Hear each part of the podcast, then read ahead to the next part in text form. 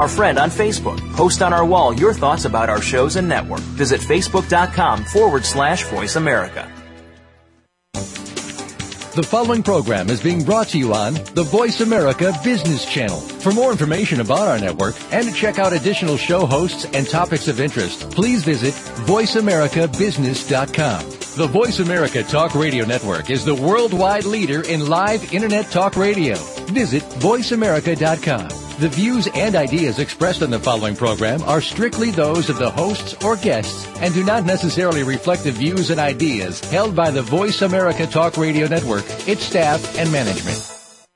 All financial advice provided on this show is for entertainment and educational purposes only. The financial ideas and strategies discussed are only provided as a starting point for a conversation about money matters. With regard to your particular investments and financial strategies, consult your financial planner, CPA, or investment professional. All your financial decisions are yours and yours alone to make and subsequently are solely your responsibility. The information that is supplied through the context of the radio program and any repurposing of its content by the host or network is a combination and collection of solid financial investment understanding, opinion, and comments. This network, show, and its host are not liable for financial strategies, outcomes that you employ in any manner that result in any kind of loss. Shares of corporate sponsors may be the subject of buy or sell recommendations in Jay Taylor's newsletter in accordance with Jay's objective opinion.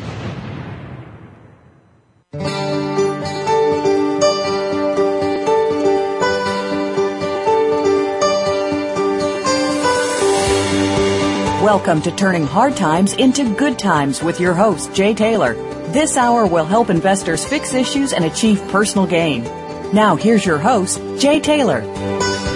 Welcome to Turning Hard Times into Good Times. I am your host, Jay Taylor, and I am also the author of a newsletter called Jay Taylor's Gold, Energy, and Tech Stocks. And my company, Taylor Hard Money Advisors, is also in partnership with Roger Wiegand, who publishes Trader Tracks, and Chen Lin, who publishes What is Chen Buying, What is Chen Selling. Well, just to remind you that, again, that Chen Lin has had a phenomenal track record he did turn $5,400 of one account that he manages uh, for his wife's retirement. Uh, he turned that from 5,400 in 2003, January of 2003, to 1.8 million dollars at the end of March this year. Uh, Chen is uh, very often a guest on this show. He's not available today, but I hope to make some comments, uh, perhaps at the latter end of today's show about some of his favorite stocks. Also, Roger Wiegand, my other partner, is scheduled to be with me for a few minutes at the end of today's show. And uh, as I like to remind you, we do have an introductory offer for first-time subscribers to all three of those newsletters. Call Claudio Bossi to learn more about that in New York at 718-457-1426, 718-457-1426, or go to miningstocks.com, miningstocks.com for uh, to learn about that. And you can also go to Jay Taylor Media, that's J-A-Y Taylor Media dot com to access this radio show as well as everything else that I do and my partners do. Also would like to remind you that you can follow me on Twitter. My handle there is, uh, on Twitter is Silverstocks. Well, I want to thank each of you for listening to this show, making it the number one show on the Voice America Business Channel.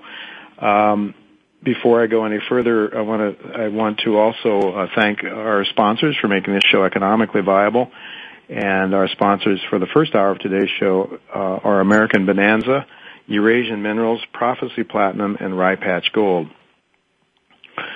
Um, our main guests today uh, are going. We'll have two of them. They'll be on together. Adrian Day, who has been on this show before, uh, will be with us, and Paul Van Eeden. He's a brilliant investor who pays us his first visit today.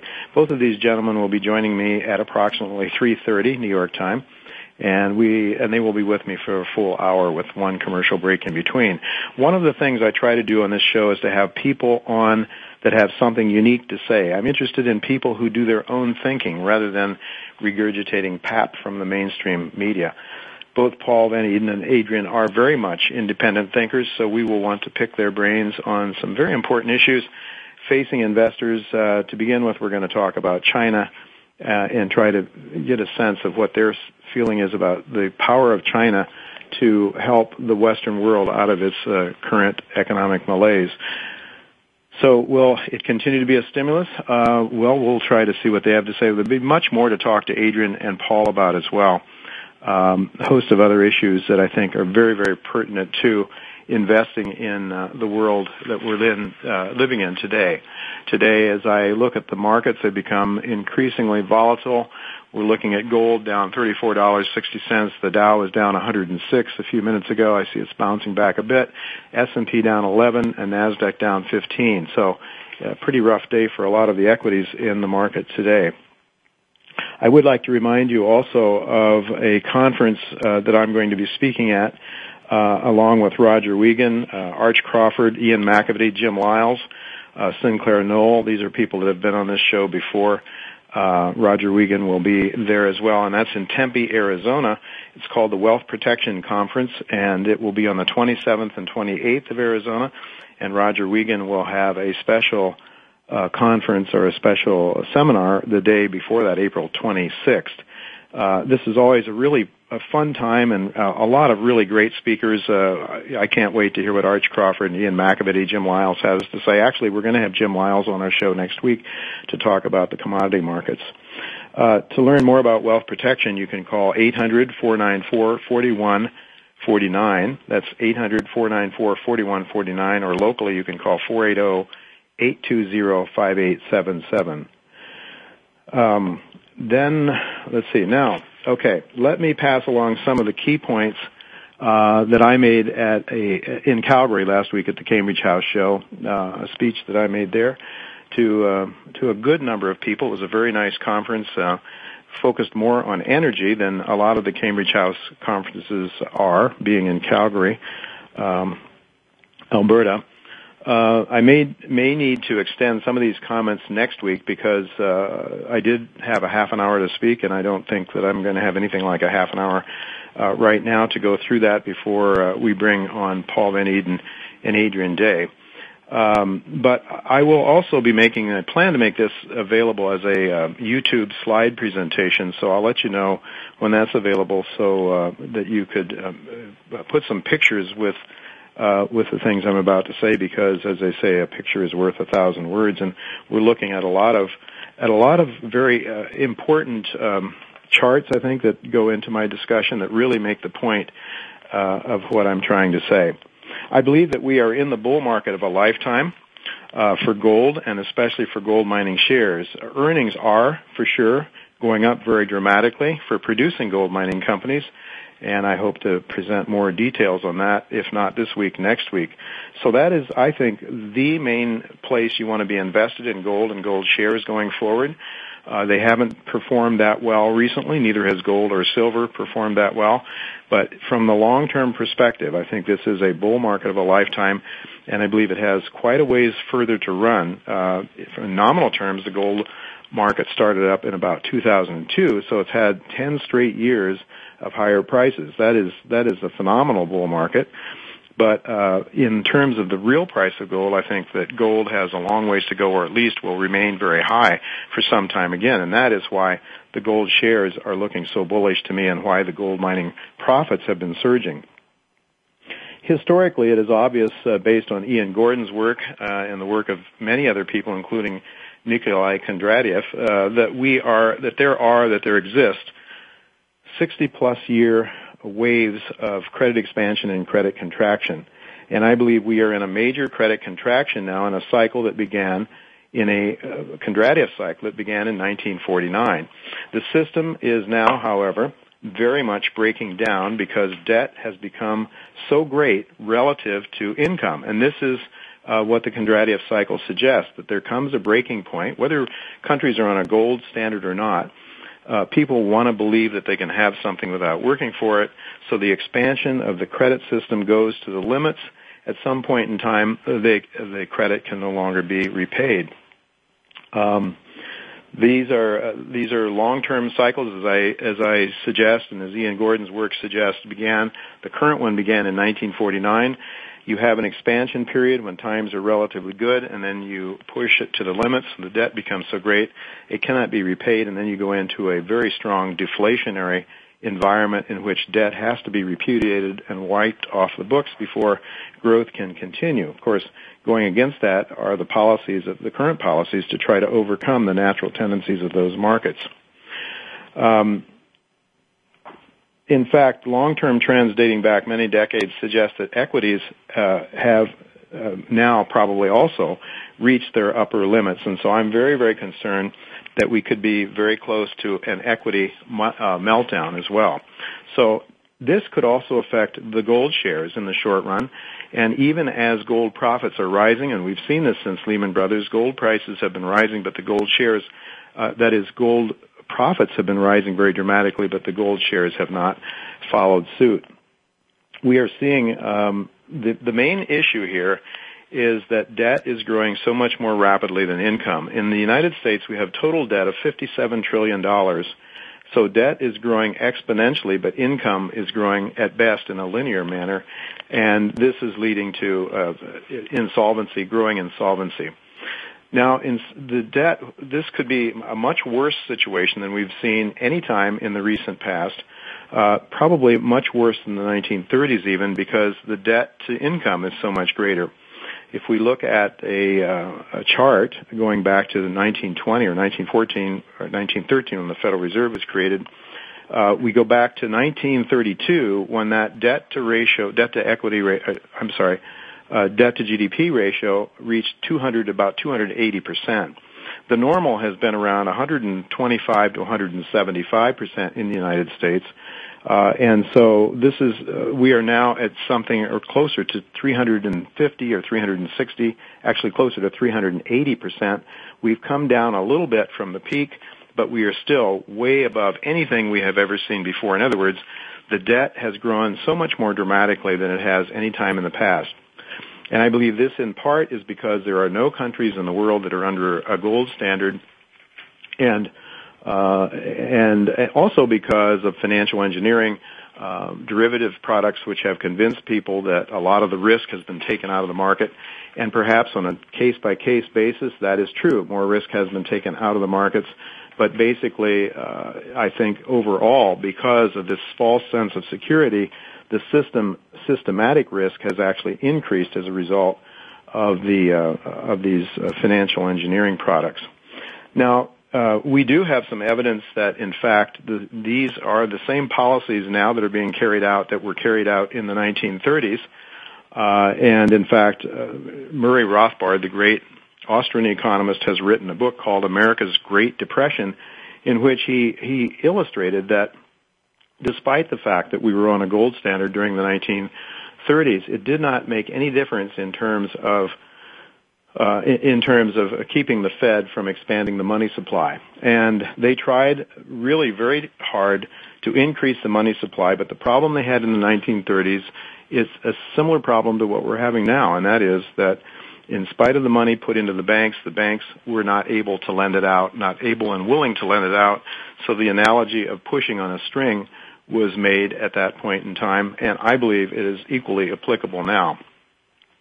Uh, we're going to have to go to a commercial break, and when we come back, I'm going to talk a little more about uh, the effects that uh, this uh, ineffective monetary policy is having on the economy, and uh, and also explain why I believe this is extremely bullish uh, for gold. Don't go away. We'll be right back.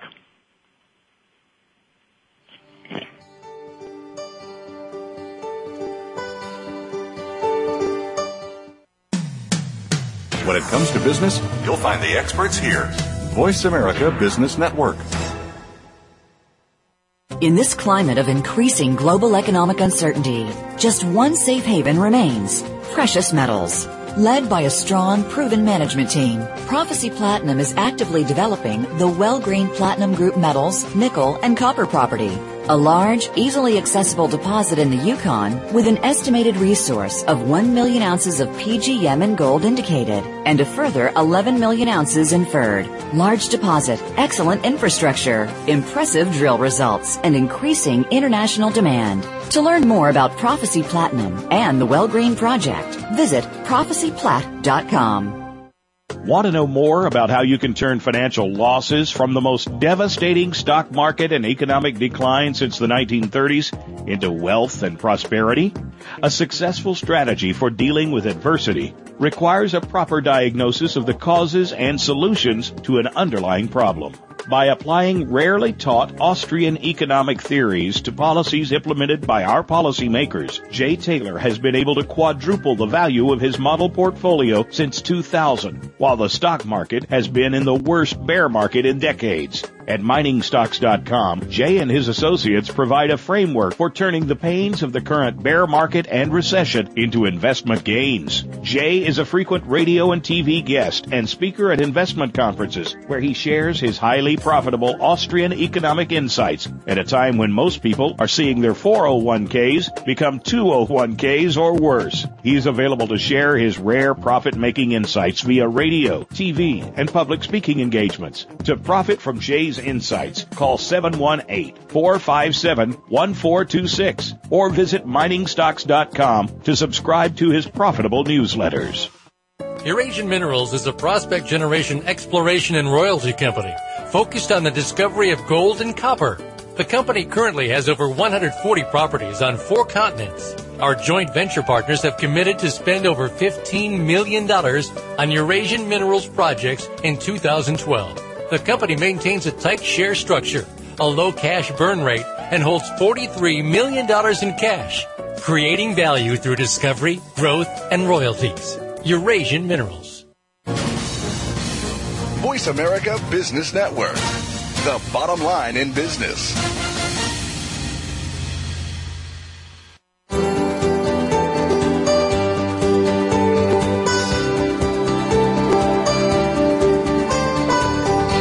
Listening to Turning Hard Times into Good Times with your host, Jay Taylor. If you have a question or comment about today's show, Jay would love to hear from you at 1 866 472 5790. That's 1 866 472 5790. You can also send an email to questionsfortaylor at gmail.com. That's questions, the number 4, Taylor at gmail.com. Now, back to our program back to Turning Hard Times into Good Times. I am your host, Jay Taylor, and I'm going to uh, talk a little bit more about some of the comments I made in Calgary, picking up from where I left off last segment. And then uh, at the end of this segment, we're going to have Paul Van Eeden and Adrian Day join us as our main guest in this week's show. Well, as I said when we went to break, uh, Murray Rothbard, the great Austrian economist, wrote the book America's Great Depression, and he pointed out that the gold standard in the 1930s did not stop the policymakers from trying to pump huge amounts of money into the banking system. So they did, but they were not able to lend it out. And so in spite of all of the efforts to pump money into the system, it was uh, not successful. And historian Burton Folsom, who has been a guest on this show, uh, wrote a book called New Deal or Raw Deal, and he noted that President uh, Roosevelt's own Treasury Secretary Morgenthau stated that after eight years of the administration, they had just as much unemployment as they had when they began, and they had a huge amount of debt to boot. Uh, but despite the historical evidence that the policies of the 1930s did not work, we are uh, now trying to do more of the same and the same policies, but just more aggressively. In fact, Ben Bernanke said to Milton Friedman before Friedman passed away that he promised him that there would never be another 1930s because this time they'd get out ahead of it enough, they'd print enough money fast enough, stimulate the economy enough that the, that uh, that there wouldn't be a repeat of the 1930s. Uh, even before the Lehman Brothers failure, which triggered phase one, I believe, uh, the first phase of the great uh, deflation that we have still ahead of us, um, the Fed began to purchase a great number of treasuries. They started a quantitative easing even before they called it quantitative easing, in my view. And uh, you can see this uh, in a chart that shows a, a large number of U.S. treasuries purchased up until the Lehman Brothers decline. There was a short, the Lehman Brothers default. There was a, a quick uh, fall off in the purchase of treasuries, but then a massive uh, increase, not only in treasuries, but in agency-backed paper as well as mortgage-backed securities. And it was an exponential rise. I mean, like nothing we have ever seen before in terms of the Federal Reserve buying U.S. paper, U.S. Uh, bonds. And this, of course, put huge amounts of money into the banking system. Uh, the St. Louis adjusted monetary base grew, grew exponentially from something around $800 billion to uh, 2 point, nearly $2.8 trillion uh, in just a very short period of time. But just as in the 1930s, when the money was put into the bank, it did not leak out into the economy. So we have uh, an enormous number of excess reserves have been uh, pumped into, uh, have remained in the banking system. So we see excess reserves north of 1.6 trillion dollars, and that's up from zero before the Lehman Brothers uh, debacle.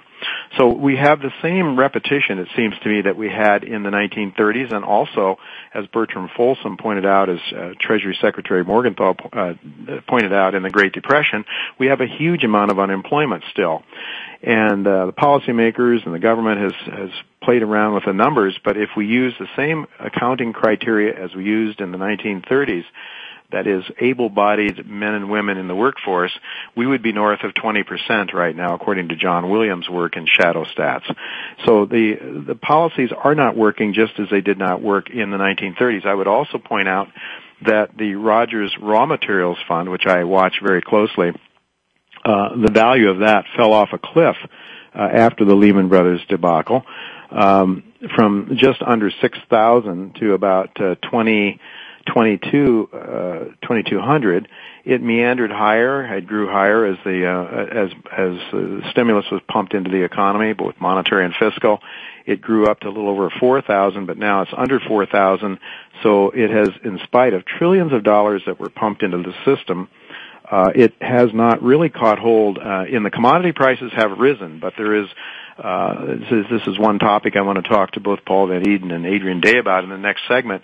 Uh, the uh, the commodities prices have risen for sure, but to what extent is that coming from real demand in the global economy, and to what extent is that a function of massive amounts of uh, speculation by hedge funds and the like that have access to that huge amount of money that was pumped into the banking system? Another thing that we can see that I believe does not bode well for us uh, going forward is that uh, the housing starts uh, remain very, very uh, in a depressed state. Before, going back to 1945, whenever we saw a recession, we would see a very sharp V-shaped recovery in the housing starts. And housing starts are very important because it does really ripple through the economy, a very important part of our economy. Uh, you know, if we were like the Canadians who export raw materials, uh, that would be one thing, but we're not. So a big part of the U.S. economy is the housing sector. And whereas before uh, this downturn, we would uh, bottom out at about 800,000 housing starts, this time we are below 600, between 400 and 600 or 400 and 700,000, uh, or 400, uh, yeah, 400,000 housing starts um, a year. And uh, we're meandering around instead of a sharp recovery. It's now since the housing problem began, we have been in this uh, in, uh, in this very depressed state. So the housing sector is not generating uh, growth in the economy as it had in the past. Mortgage delinquencies remain extremely high. Uh, they've come down a bit, but that's probably because government has uh, tried to stop them uh, with various techniques. In fact, uh, the Case-Shiller Housing Index also seems to have sort of uh, flattened out. However, Gary Shilling, who's been on this show in the past and recently opined that we are going to see something on the order of um, another 20% decline in the housing market prices uh, before before this before this um, uh, recession, depression, whatever you call it, is over. So we have a huge amounts of debt. We have an, an indebted um, group of Americans for sure, large numbers of, of Americans. Everybody is, uh, to a great extent, uh, large numbers of people. The middle class is in debt. They can't get the economy growing very fast again. Uh, and uh, but to top it off, we had Lawrence Kotlikoff on this show too uh, in the future in the, in the past, and Kotlikoff has talked about how the off-balance sheet uh, numbers are even much, much greater and much more worrisome. Of course, we know an aging population, the demographics in the United States are playing into this. Uh, Kotlikoff's numbers, uh, which were based on uh, the Congressional Budget Office, are talking about 202 trillion dollars of of future obligations of the United States. One of the questions I also would like to talk to Paul Van Eeden and Adrian Day about is whether they think uh, that this enormous amount of promises, these promises that are going to the American public, that have been made to the American public, whether there's not going to be a squeeze between that and military uh, spending, because the United States, of course, spends more money on its military than the next 13 countries uh, combined. Uh, so we have a, a huge, huge debt. So the big question in my mind, and the one that I think about so often uh, almost always as I as I think about the future is how will this major debt situation play out. the $202 trillion debt question, if you believe Kotlikoff's numbers, whatever it is, we know it's a huge number. How will it play out? Will it play out through a deflationary uh, collapse, or will it be a, a hyperinflationary uh, resolution to this to this issue before uh, things collapse? And one of the things that I'm watching very carefully uh, and this is an insight that came from Jim Lyles, who will be on this show next week, uh, was this whole issue of uh, hyper, uh, what, the whole issue of the dollar. And Lyle makes a very good point, I believe, uh, that um, if the dollar really collapses, then we can look for uh, uh, then he would change what is his sort of deflationary views into a hyperinflationary view. Indeed, uh, John Williams, who's been on this show, that is his case for hyperinflation is that the dollar will simply collapse and we will see um, a massive deflation as as everybody in America has to pay huge amounts of uh, of uh, income for uh, of their money for anything that they want to uh, consume. Well, that's certainly one possibility. I, however, sort of lean towards the deflationary side of this argument, mostly because of the insights of, uh, well, of John Exter, among others, also the historical uh, Kondratiev cycle notion that you that when you pile on so much debt, it has this huge. The natural tendency is, and the markets really demand a deflation, a repudiation of that debt. We know what happens when um, when the credit cycle comes to an end. Uh, people are forced to sell not necessarily what they want to sell, but they sell what they're able to sell. And we know that there is a scramble away from the less liquid items, items such as small businesses, real estate, diamonds, gemstones, OTC stocks, and the like, commodities are sold and people scramble down the inverted pyramid to buy gold and Federal Reserve notes. And we saw this happen after Lehman Brothers. We've seen it happen uh, many times throughout history. Uh, and so there is a natural tendency towards deflation. That against that, of course, the policymakers are looking to uh, try to fool Mother Nature to try to overcome the forces of markets and to inflate our way out of the problem. One thing that we can know from looking back at history is that when these major deflationary uh, credit uh, credit cycles, when these credit, when we come to these this period of time when we have these major uh, credit contractions, as Bob Hoye points out, this is uh, most certainly the sixth major credit deflation we've had in the last 300 years. And in each and every case, uh, we see that the real price of gold rises very, very dramatically. And with that comes a recapitalization of the gold mining sector, uh, which then brings out gold into the economy, which is nature's money, which is what the markets have always demanded uh, as money when it's available, gold and to a lesser extent certainly silver. And this has, as Hoye points out, uh, in real terms, the gold price has risen very dramatically. We've seen in the 1930s, for sure, Homestake did extremely well. There was a huge amount of capital that went into the mining sector during the 1930s. Uh, and I think we're seeing the same thing happen once again, for sure. That said, I believe the equity markets could be in for a real big decline I'm very worried about that, which is why I told my subscribers to uh, to liquidate a good number of their equities and to build cash. Uh, that's those are my uh, feelings about where we're at, and the uh, the gold shares could go down with it. However, if you own gold mining companies that are producing good, solid, strong profits, they will survive. The ones I'm most worried about are the uh, are the junior exploration companies, the guys that have to go out and raise money to stay in business, to put holes in the ground those guys are going to be in big trouble in my view. And so that is why I am emphasizing uh, gold producers and project generators. And as I said before, my favorite stock, my top pick this year is Sandstorm uh, Gold because uh, those guys are earning, and their earnings should be rising very dramatically. They don't have to go back to the market and raise more capital.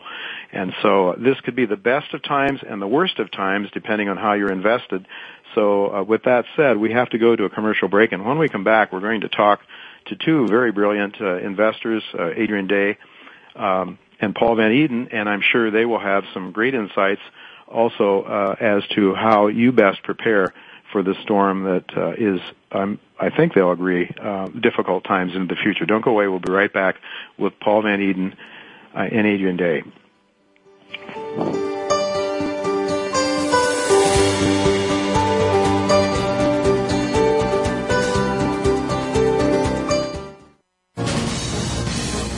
Voice America Business Network, the bottom line in business. In this climate of increasing global economic uncertainty, just one safe haven remains precious metals. Led by a strong, proven management team, Prophecy Platinum is actively developing the Wellgreen Platinum Group metals, nickel, and copper property. A large, easily accessible deposit in the Yukon with an estimated resource of 1 million ounces of PGM and gold indicated and a further 11 million ounces inferred. Large deposit, excellent infrastructure, impressive drill results, and increasing international demand. To learn more about Prophecy Platinum and the Wellgreen Project, visit prophecyplat.com. Avino Silver and Gold Mines is a low cost, high grade producer with 27 years of operating experience. In 2012, Avino resumed production at its historic Avino property and plans to be a multi-million ounce silver producer in three years. Avino is debt-free, well-funded, and has Sprott as its largest shareholder. Avino recently listed on the NYSE Amex exchange, trading as ASM. Visit Avino online at www.avino.com. That's A-V-I-N-O dot com. Voice America Business Network, the bottom line in business.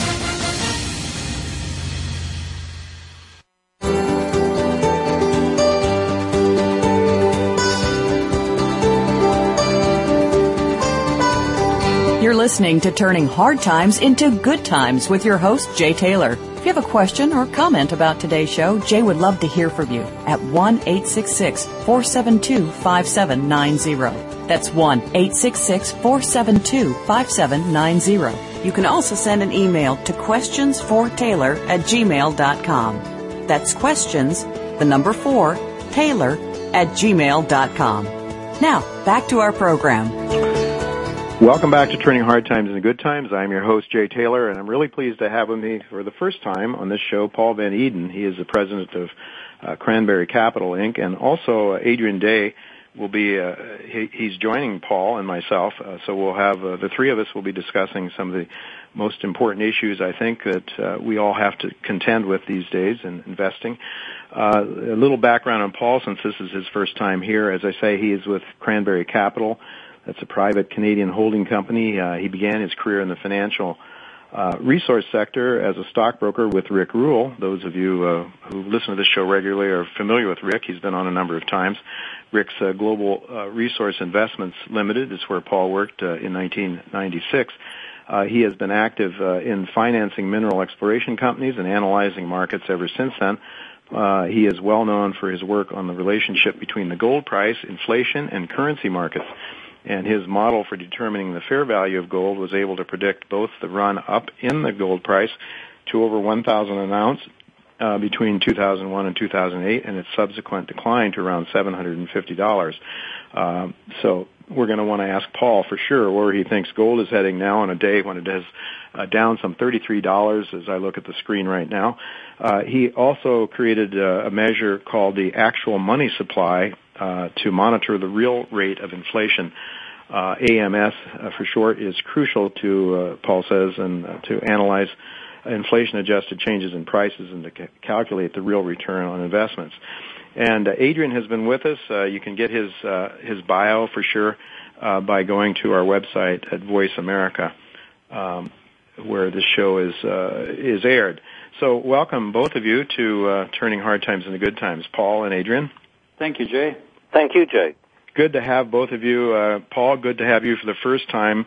Uh, Adrian, I'd like to, I know that you've, you're well known, um, and I didn't read your, your bio, so for those that uh, have not heard you before, you are very well known for investing internationally. So I'd like to ask you, and I'd like to start off the conversation by asking you about your view on China. We've had uh, Gordon Chang on this show recently and Gordon is uh, pretty bearish on China. He says that China's political system is wrought with a huge amount of corruption and growing levels of repression.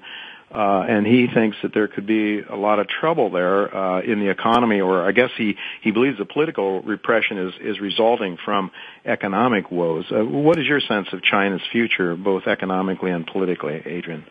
Well, that's a huge question, obviously, and yeah. I know we're going to open it up, but um, I, I think one of the things we have to do is sort of define define the question a little bit. What what exactly is the difference between the bull and the bears?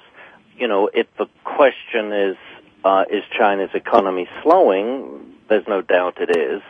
Uh, is the question, um, uh, is there a risk in China at some point of political upheaval, social upheaval? And I, I think that I think it would almost be surprising if there were not. Mm-hmm. But if the question is, are we expecting an economic um, collapse or a hard landing in the next uh, year or two, I would have to say that I don't see that right now. Um, you, you know, I mean, we all know that the economy, the target for this year is 7.5%. That's a reduced target, 7.5% GDP growth. Uh, that's down from over 9% last year.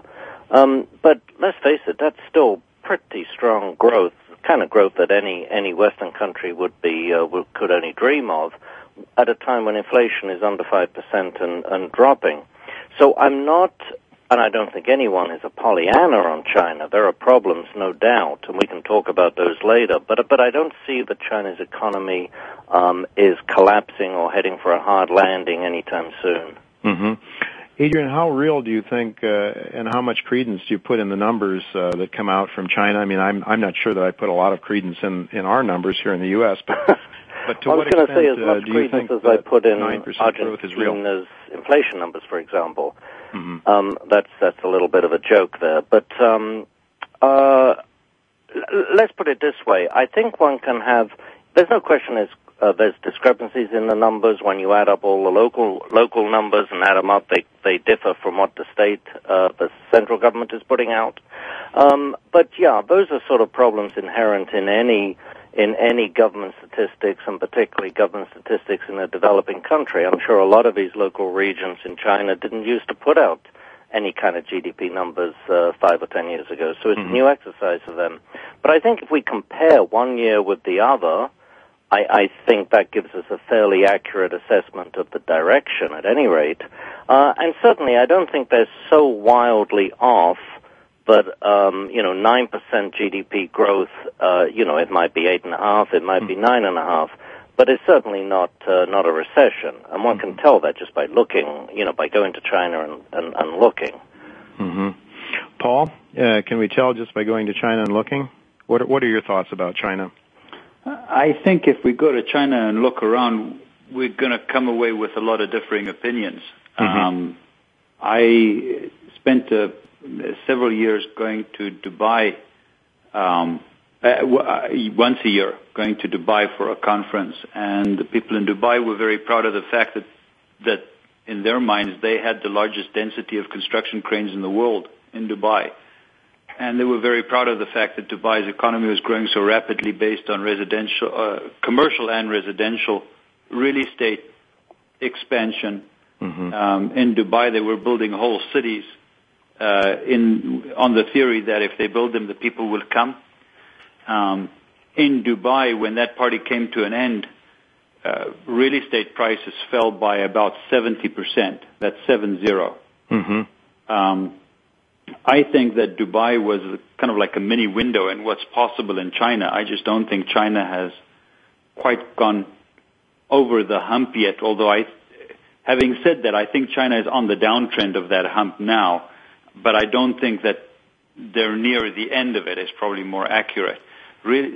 Certain real estate prices in China have started to come down, and this is very, very problematic for China because I don't know if you're aware, but approximately 12% of China's GDP is residential real estate investment. Not Mm-hmm. all real estate, just residential real estate investments, about 12% of China's GDP.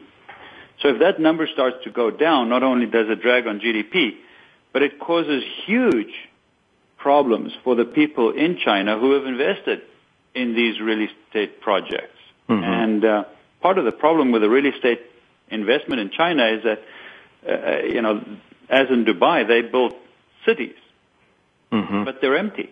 Mm-hmm. There's nobody living in them.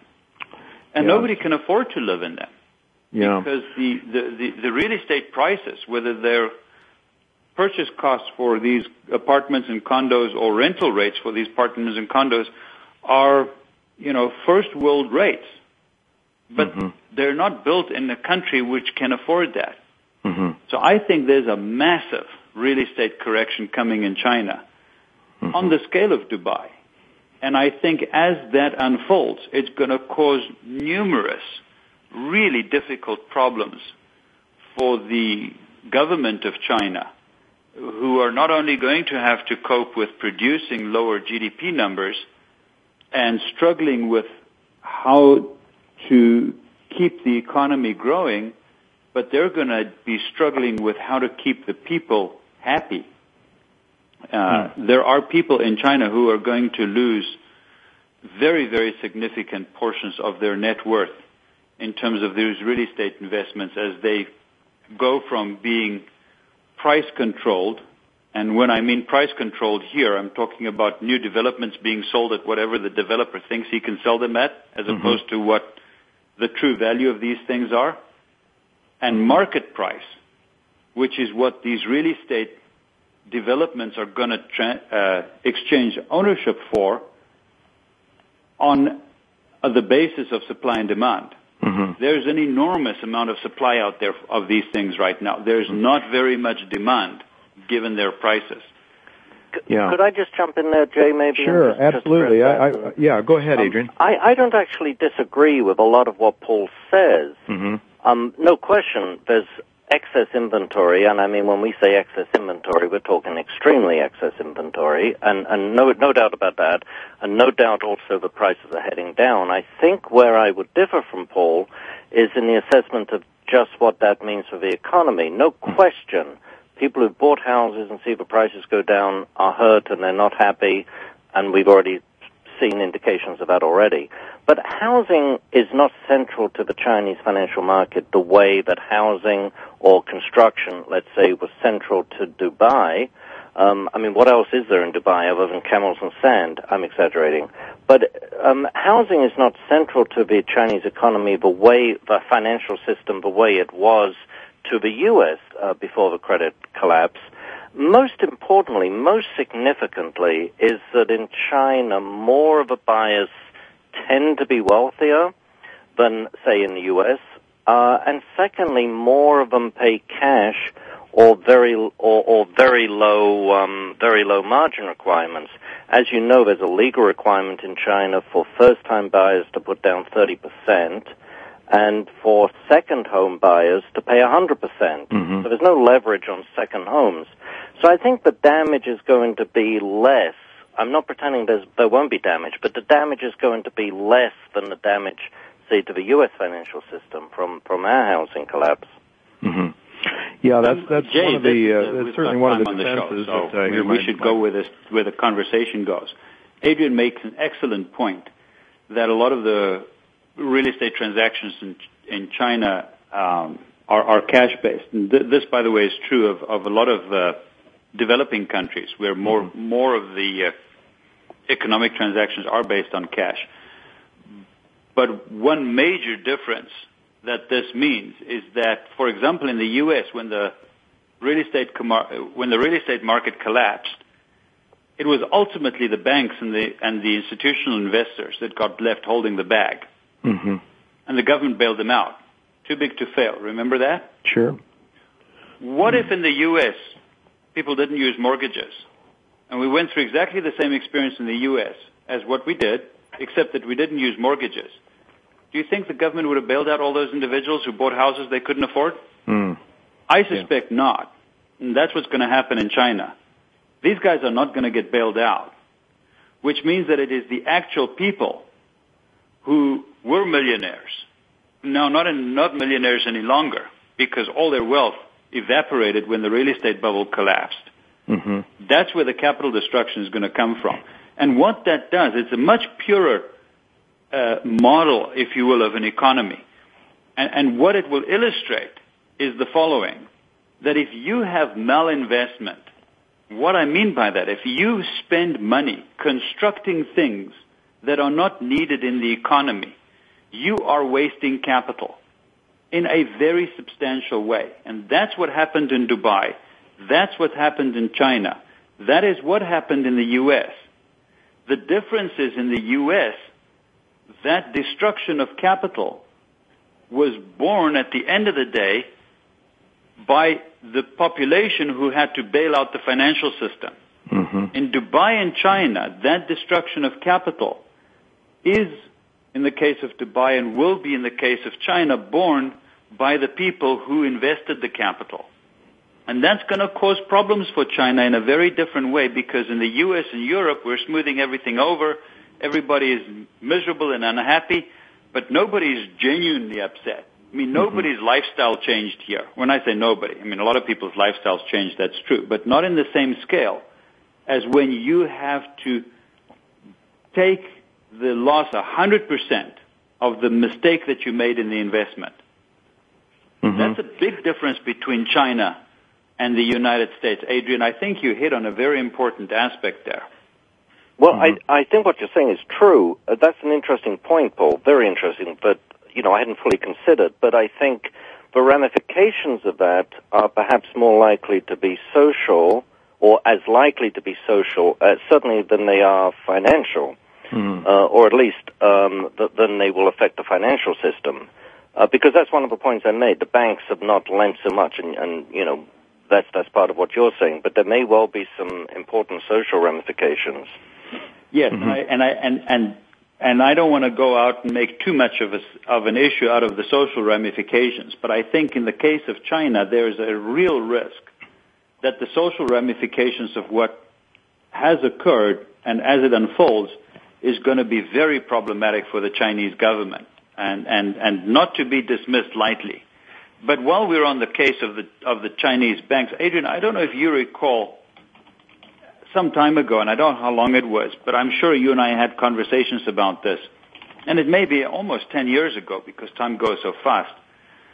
Um, there was some data that came out of China that suggested that of the of the three largest Chinese commercial banks, up to approximately 50% of their loans were non-performing.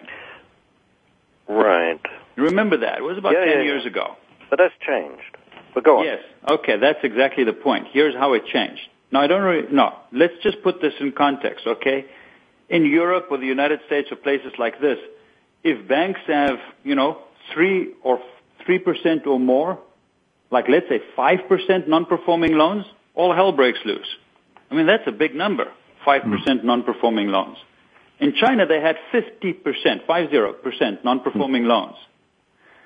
And I recall, I mean, this is now anecdotal, but I recall reading in a comment somewhere when they interviewed uh, one of the bankers, and I forget if it was a commercial banker or a central banker, in China about this, and they said, well, yeah, they're fixing the problem. They're making more loans, which means that as a percentage of the loan book, the non-performing loans is going down.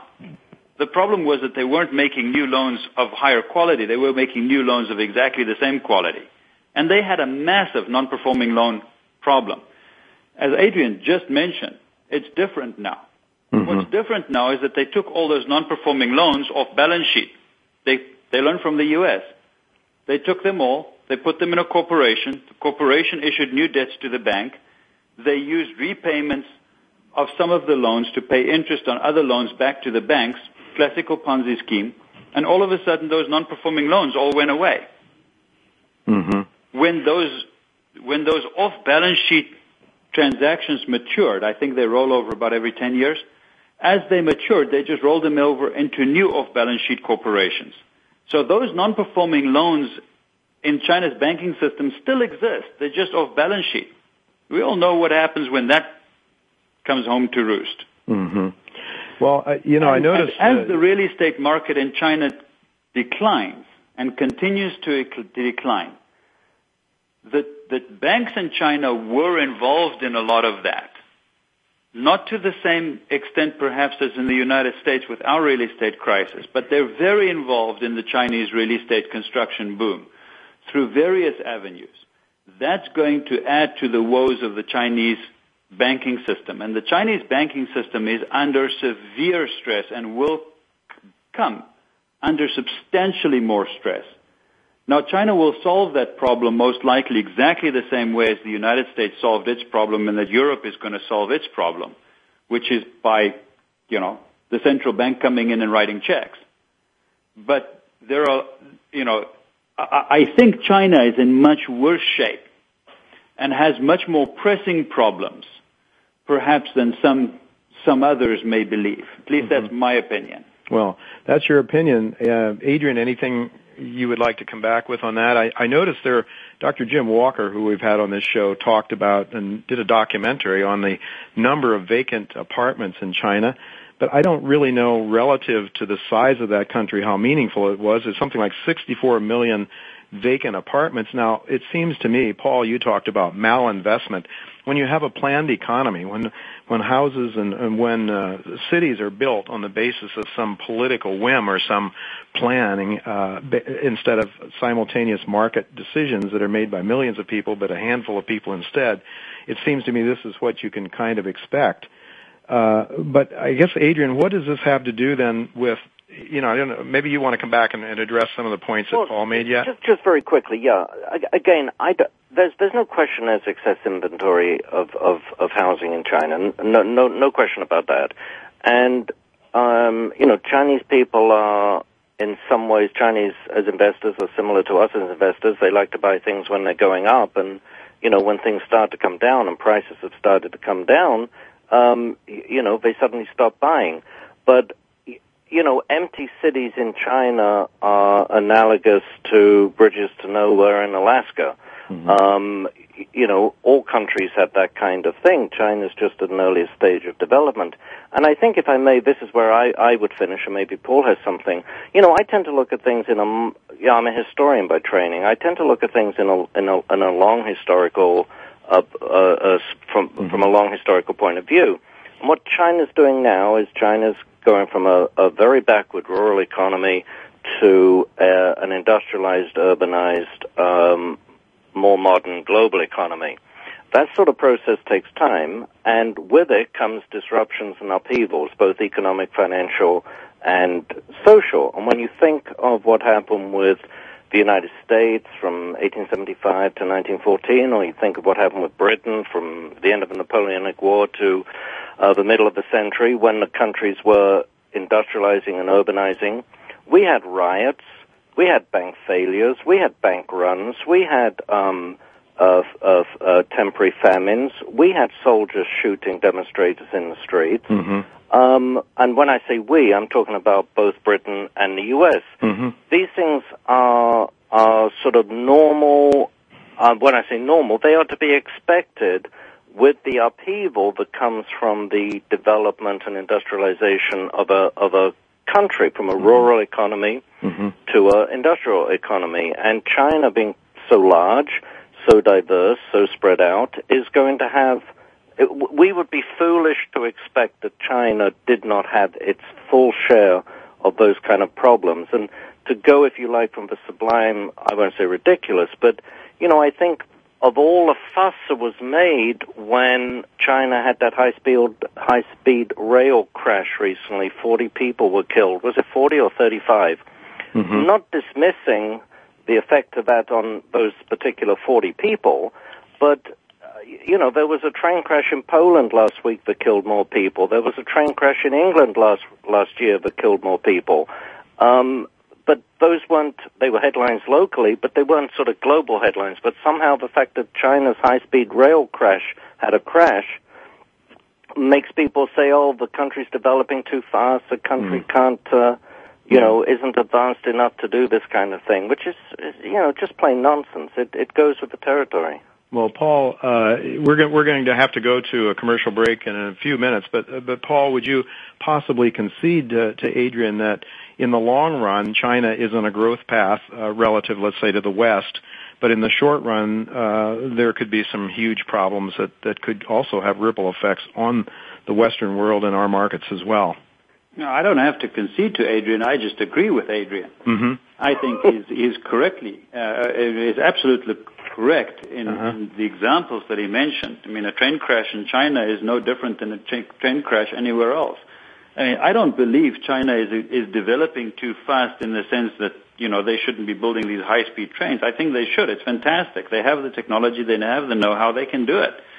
Um, I think where, where where I think China is on dangerous grounds is the centrally planned economy and the way that they account GDP. Which, if we have time, we can get back into it. But they they calculate GDP differently than the United States or Europe calculates GDP, mm-hmm. and that mm-hmm. has a significant influence on what GDP really is. Mm-hmm. Um, but I absolutely agree with Adrian that, that China's, you know, development is real. Um, you know, China went um, into isolation many hundreds of years ago, not tens of years, hundreds of years ago. And, and China is just now coming out of that policy of isolation. And I think China is on a hundred year bull market. Um, so I think the future for China and for the Chinese people is extremely bright. Mm-hmm. But as Adrian mentioned, these things are never smooth sailing. I just think that we are on the cusp of one of these upheavals that Adrian mentioned. That's mm-hmm. going to be a little tougher for the Chinese people, perhaps in the next 10 years. Mm-hmm. And, you know, we went through it in the United States. Europe is busy going through it. I think China's going to go through it. And it's nothing, you know, in the grand scheme of things, if you're a historian looking at, at, at centuries, this is nothing. But yeah, well, that's that's it, a that's a very good point, and I think uh, Adrian, you made that point that in fact you you tend to look at long term trends, but of course. Um, it was Lord Keynes that said, "In the long run, we're all dead." I guess he was the one that made that saying famous. And uh, as a 65-year-old guy, that's becoming a more real statement to me all the time. We have to worry about the markets today and how we're going to make money and how we're going to put food on the table. And one of the uh, certainly one of the connecting points here that I'd like to discuss uh, at the other side of the hour is what effect does what's what's going on in China have to do in the United States, and, and beginning with the Chinese investments around the world uh, in the treasury markets and so forth. Uh, I think we maybe have a couple of minutes. Maybe we could just get started in this. Adrian, maybe you would like to uh, talk about that. To what extent is China buying or not buying U.S. treasuries? Do you have an opinion on that? Well, it's not an opinion. I mean, it's fact. They're buying they're buying a lot fewer treasuries, uh, you know, in the last 12 months than they have in previous 12 months, and in fact, the last uh, three months they've been net sellers, marginal sellers. You know, mm-hmm. China's problem relates to you know that old saying about the bank. You know, if I owe the bank uh, a million dollars, I've got a, and can't repay, it's my problem. If I owe them a billion dollars and can't repay, it's their problem. China has too many treasuries, too many U.S. dollars, and it can't, you know, it clearly can't offload them we all know this. What China's trying to do is to reduce the percentage of dollars in its in its holdings by buying other things slowly, gradually, or not so slowly, but without offloading their dollars. China's percent, the percentage of U.S. dollars in China's reserves has declined from 73% a decade ago to just 54% right now. That's a mm. huge decline in, in relative size. But over that same period, in absolute terms, the number of dollars they they hold has has gone up tremendously. Mm-hmm. So the fifty percent of dollars they hold today is is still an increase over what they held a year and two and three ago. They're mm-hmm. just not selling, but they're just not buying. Mm-hmm. Well, certainly, uh, what are they buying is the big question. If they're not buying treasuries, and, and to what extent this uh, this uh, absence of Chinese buying in the U.S. is affecting uh, Mr. Bernanke's uh, monetary printing printing of dollars is is a question, of course, we need to uh, think about. Uh, we're going to have to go to break right now. We're going to go to um, the top of the hour commercial break, and when we come back, I want to uh, ask you, Paul, where you think the interest rates are going. Uh, the long rate, uh, we had Dr. Gary Shilling on the show recently telling us that uh, rates would remain low on the long end of the yield curve. He's a deflationist. But we want to pick up on this thought about the connection between China, what's going on in China and uh, and what's going on in the U.S. Uh, Treasury markets. Uh, don't go away, folks. We'll be right back with Paul Van Eeden and Adrian Day.